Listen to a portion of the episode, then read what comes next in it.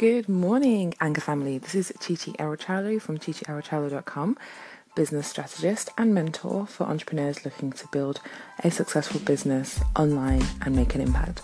So, today I want to talk about the simplicity of business. A lot of the times, people think that having a business, having a successful business, is really hard, but actually, it's very, very simple. If you're having a business, if you're in business, your goal is to provide a solution to a problem. And where people fall down and have difficulty is that they're not actually providing a solution to a problem and a problem that people are willing to pay for. You need to be making sure that with everything you're doing, I'm solving a problem. So ask yourself that question Am I solving a problem? Is this going to solve a problem that people are willing to pay for? Once you've got that down, your next step is to build an audience. So this is build an audience of people who want to buy from you, people who are interested in what you have to sell or you know make or anything else like that. Once you've got that down, your ideal client, you know who they are. Your next step is to nurture them, to build the trust factor, for them to know you, to build the, um, you know, see you as an expert, for you to give value, to basically move them along from not knowing anything about you or your product or service to being at this place where they want to make a purchase from you. And then the final thing is basically asking for the sale, selling to them. And that is really all business is. So, so simple.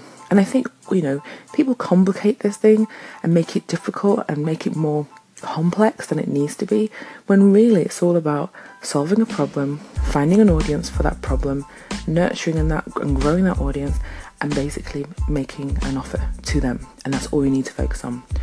And so, if you are struggling and you're thinking, where do I need to start? What do I need to do? Go back to basics and ask yourself those questions Am I solving a problem? Do I have an audience? Am I growing this audience?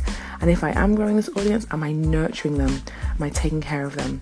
You know, it takes up to seven times for you to be able to, um, you know, move somebody along to that place where they're ready to buy.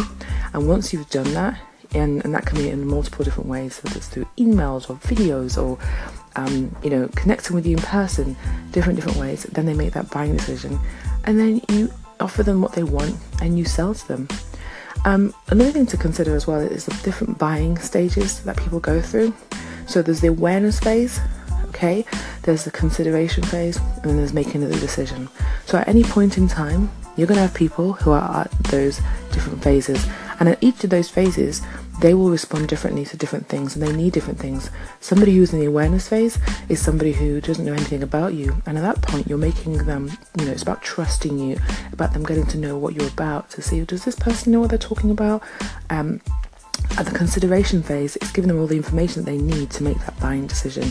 Okay, answering any of their questions, making sure that you've kind of given all the information and the benefits and of, of your service, your product. Okay, so at this phase, people are considering should I buy this? Is this going to help me? And then finally, the decision making phase. Again, it's making sure you have all the things in place so that they can make that decision. They can make that purchase. They can go to your website and press the button and it works. Okay. All right. So if you've really um, found this useful, I'd love for you to come and check out my free community, CEOmasterygroup.com, where we love to continue the conversation.